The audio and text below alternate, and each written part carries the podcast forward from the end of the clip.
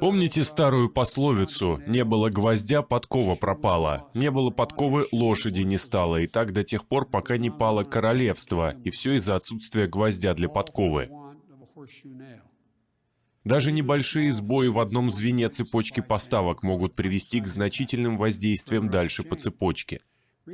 Недавно мы видели, как нехватка компьютерных чипов, компьютерных чипов, подобных тому, что у меня здесь, его даже сложно разглядеть, называется он полупроводник, его отсутствие вызвало сбой в производстве автомобилей, что в свою очередь привело к сокращению рабочего времени американских рабочих. Это гвоздь для подков двадцать первого века. Эту речь в Белом доме президент США Джо Байден произнес не так давно, двадцать четвёртого февраля две тысячи двадцать второго года. Идея, повторю следующее, микрочип — это гвоздь двадцать первого века, потеря которого может означать крах всей империи.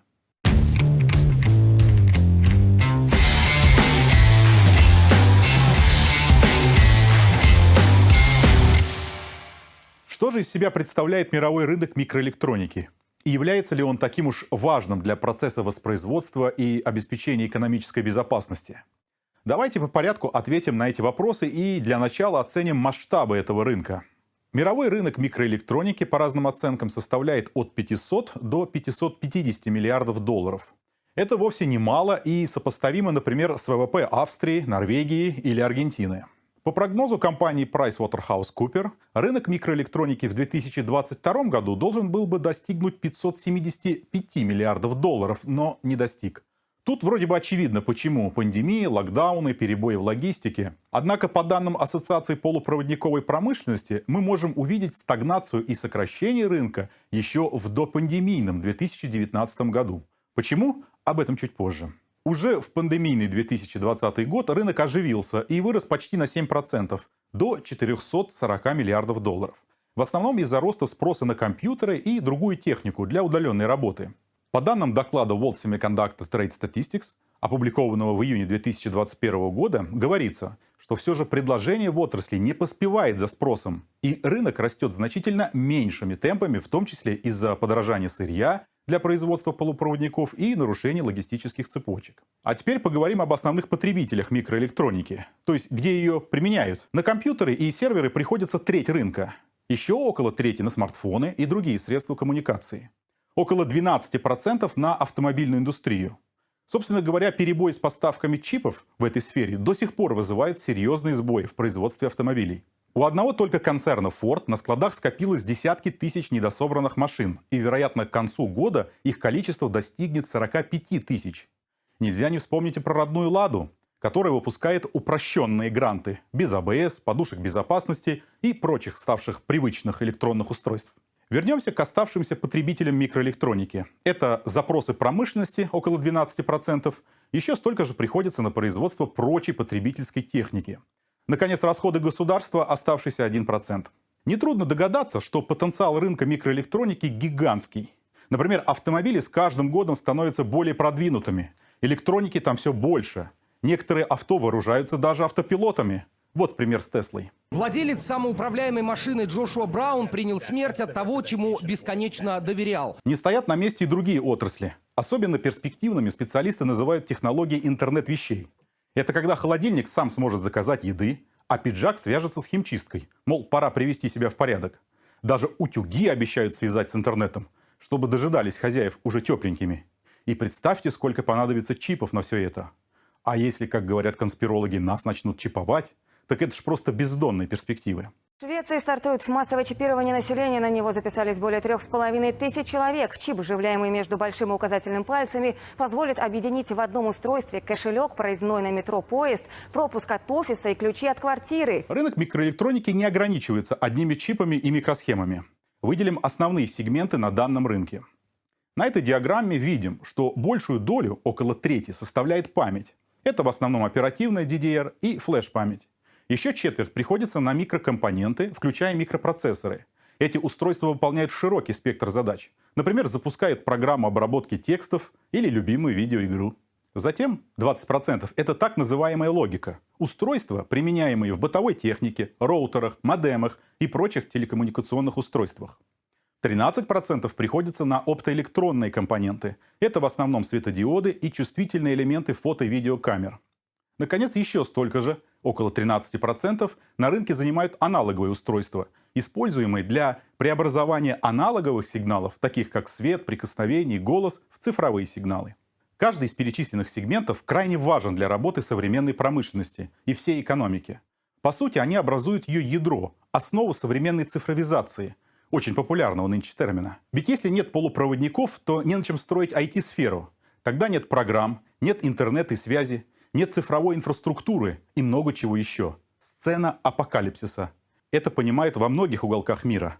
И вот почему Байден столь озабочен микроэлектроникой и, в частности, чипами. Однако поверхностный взгляд на мировой рынок микроэлектроники и месте в нем США вроде не должно беспокоить старика Байдена. На данной диаграмме мы можем увидеть, что на США приходится сорок семь процентов всех продаж на данном рынке, на Южную Корею двадцать процентов, на Японию и Европу по десять процентов, на Тайвань семь процентов, на Китай всего-то пять процентов.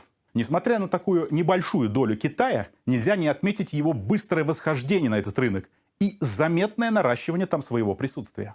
По потреблению микроэлектроники США и Китай практически равны. На них приходится почти по двадцать пять процентов мирового потребления. На Европу двадцать процентов, Японию шесть процентов. Любопытно также посмотреть на изменения долей разных стран на рынке микроэлектроники за последние тридцать лет. Здесь очевидно, что индустриальное ядро смещается в Азию, и этот процесс сопровождается вытеснением США и Европы. Также хорошо заметно присутствие Китая на этом рынке. А вот доля США как мирового производителя микроэлектроники ощутимо снижается. Если в тысяча девятьсот девяностом году на долю США приходилось тридцать семь процентов мирового производства, то в две тысячи двадцатые годы она стала приближаться к десяти процентам. Несмотря на такое снижение доли США, следует отметить, что в первой двадцатке крупнейших компаний на этом рынке большинство американские. Более того, на десять крупнейших американских компаний приходится почти двести двадцать миллиардов долларов, или почти половина всего рынка. Поглядим теперь на самых крупных игроков на этом рынке. На первом месте небезызвестная у нас южнокорейская корпорация Samsung с выручкой более семидесяти миллиардов долларов. Вторую строчку занимает американский производитель микропроцессоров Intel с выручкой также превосходящей семьдесят миллиардов долларов. Суммы немаленькие. Больше, чем вэ вэ пэ Уругвая, Словении или Сербии. Кстати, долгое время первое место занимал Intel, но в две тысячи двадцать первом году его подвинул Samsung. Быть может, это расстроило Байдена? Третья в списке тайваньская компания ти эс эм си, известный контрактный производитель микропроцессоров, с выручкой почти в пятьдесят семь миллиардов долларов. В общем, на эти три компании уже приходится треть мирового рынка микроэлектроники. Ничего себе уровень концентрации производства и капитала. И с монополизацией здесь тоже все в порядке. Дело в том, что корпорации здесь практически поделили между собой рынок по направлениям специализации. Например, на производстве памяти ориентирована южнокорейская эс кей Hynix, американская Micron, японская Toshiba. На производстве видеокарт американская Nvidia. На телекоммуникации американская Qualcomm и Broadcom. Наконец, Texas Instruments занимает первое место в мире по производству микросхем для мобильных устройств, цифровых сигнальных процессоров и аналоговых полупроводниковых приборов. Конечно, некоторые компании могут успешно работать в нескольких сегментах сразу. Яркие примеры Samsung и Apple, которые производят собственные чипы и готовые смартфоны. Однако современный телефон или ноутбук все же не под силу произвести полностью и собственными силами одной компании. Как правило, это кооперации десятка или даже сотни разных предприятий по всему миру. Причем с каждым годом кооперация и, соответственно, специализация компаний только усиливается. Возьмем производство современных микропроцессоров. В наши дни все меньше компаний, способных полностью сконструировать и произвести на собственном заводе микропроцессор. Экономически выгоднее разработать лишь архитектуру и дизайн, а затем передать производство на аутсорсинг.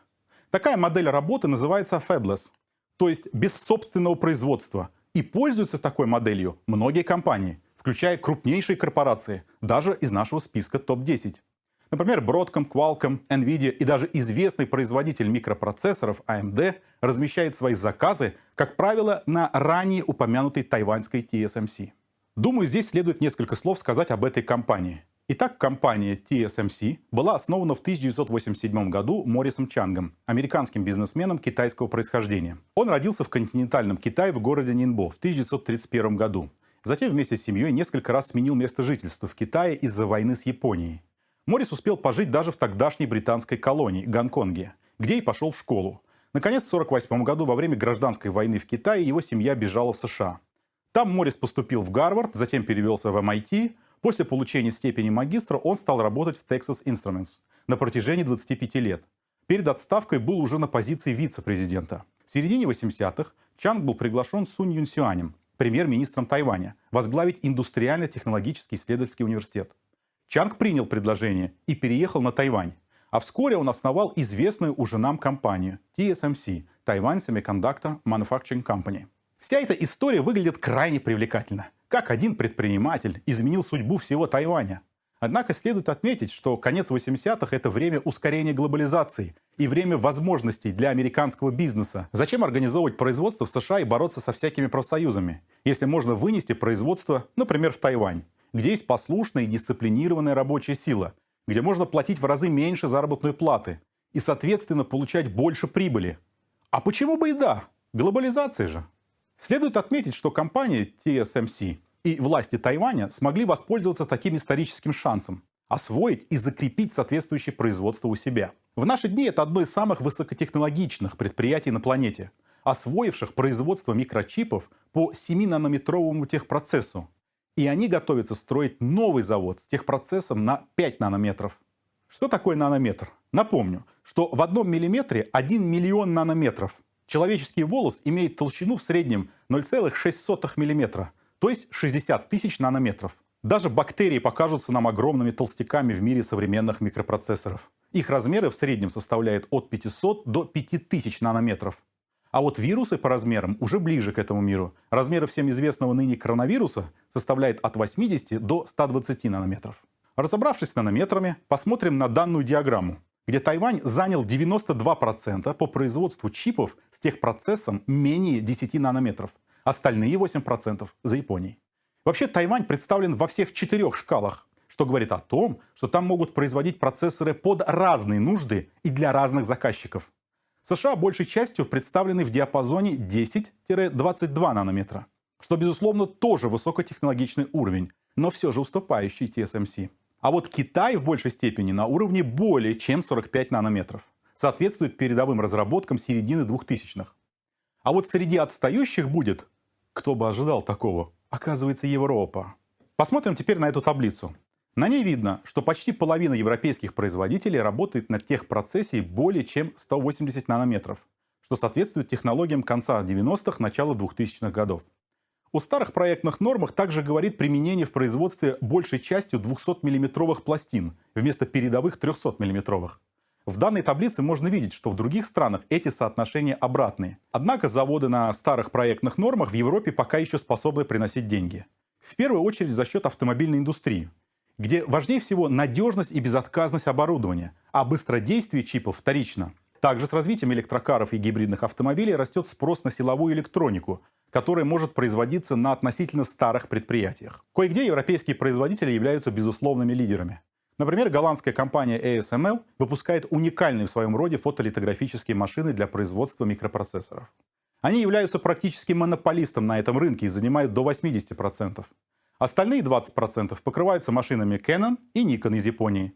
А вот в производстве чипов с техпроцессов меньше, чем десять нанометров, эй эс эм эл – монополист. Разумеется, такие машины стоят миллионы долларов.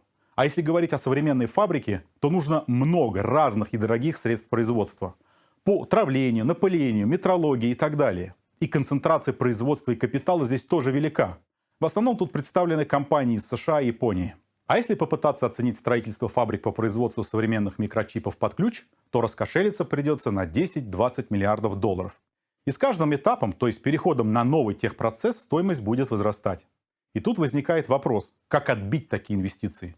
Нужно много производить чипов, очень много, десятками тысяч, почти для всего мира, и сосредоточиться именно на этом. Так и работает компания ти эс эм си по принципу Foundry, то есть производя микропроцессоры для любых заказчиков. Есть ли еще подобные компании в мире? Да, например, компания Global Foundries. Второй по объему контрактный производитель полупроводниковых микросхем с долей рынка девять целых пять десятых процента. Тогда как у ти эс эм си пятьдесят шесть процентов. Теперь несколько слов о Global Foundries. Эта компания была создана в марте две тысячи девятого года на основе производственного подразделения компании эй эм ди. Затем расширена путем слияния с сингапурской компанией Chartered Semiconductor Manufacturing в две тысячи десятом. Вскоре компания эй эм ди перестала самостоятельно производить процессоры и стала заказывать их в Тайване, в ти эс эм си. А свои мощности продала инвестиционной группе правительства Абу-Даби Advanced Technology Investment Company. С тех пор эта компания вроде как конкурирует с ти эс эм си, вроде как и нет. Дело в том, что осваивать сверхтехнологичные ниши не имеет смысла. Не хватит в принципе заказов, чтобы оправдать капиталовложение. Достаточно одной фабрики, но гигантской, чтобы удовлетворять весь мировой спрос. Выходит, и конкурировать смысла нет, когда речь идет о передовых разработках и строительстве суперсовременных заводов. Здесь безраздельно господствует гигантский монополистический капитал. И речь идет не только о том, что какая-то фирма способна контролировать долю определенного товара или рынка, а то, что такая фирма способна оказывать воздействие на спрос, цены отгружаемой продукции, объемы производства, поведение потребителей. То есть такая фирма влияет на процессы производства, потребления, распределения в экономике. Она, по сути, подрывает товарное производство и обособленность других производителей и потребителей. Речь идет об империализме. Отношения между современными гигантскими компаниями строятся на основе планомерного регулирования хозяйственной деятельности каждой такой компании. Например, ти эс эм си не обладает полным циклом производства полупроводниковой продукции, даже учитывая ее глубокое партнерство с эй эм ди и Apple. Также ти эс эм си зависит от поставок оборудования, а также полупроводниковых пластин, на основе которых производятся чипы. Итак, мы имеем дело с гигантским обобществлением капитала, предполагающим эффективные элементы планирования, но на базе частной собственности на средства производства. Описываемые мной тенденции не новые, и они были исследованы более ста лет назад в ленинской теории империализма. Вот что пишет Ленин об империализме. Империализм усложняет и обостряет противоречия капитализма, спутывает со свободой конкуренции монополии, но устранить обмена рынка, конкуренции, кризисов и так далее империализм не может. Империализм есть отживающий, но не отживший капитализм, умирающий, но не умерший. Не чистые монополии, а монополии рядом с обменом, рынком, конкуренцией, кризисами. Вот существеннейшая особенность империализма вообще. Еще раз. Монополии не устраняют конкуренции, а существует над ней и рядом с ней, ибо такое состояние рынка позволяет получать монопольно высокие цены. Не стоит оставлять в стороне роль государства. Оно имеет очень важное значение в эпоху империализма. Оно на определенной стадии сращивается с монополиями и выражает прежде всего их интересы.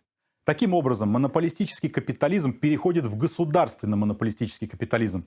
Эта новая ступень предполагает воздействие государства на процесс производства, обращения и распределения в интересах монополий. Вернемся к США и посмотрим, как государство оказывает поддержку своим монополиям. Они болезненно воспринимают потерю лидерства в освоении техпроцессов семь нанометров, а также потерю доли мирового производства полупроводников. Видимо, поэтому США уже не хотят зависеть от тайваньской компании ти эс эм си в поставках микрочипов и добились от нее того, что та построит новую современную фабрику на их территории.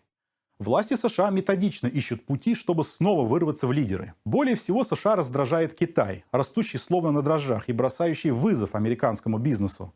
Да взять тех же выскочек из Huawei, которые не стали ограничиваться производством смартфонов, а полезли, куда не стоит, в производство собственных микропроцессоров HiSilicon.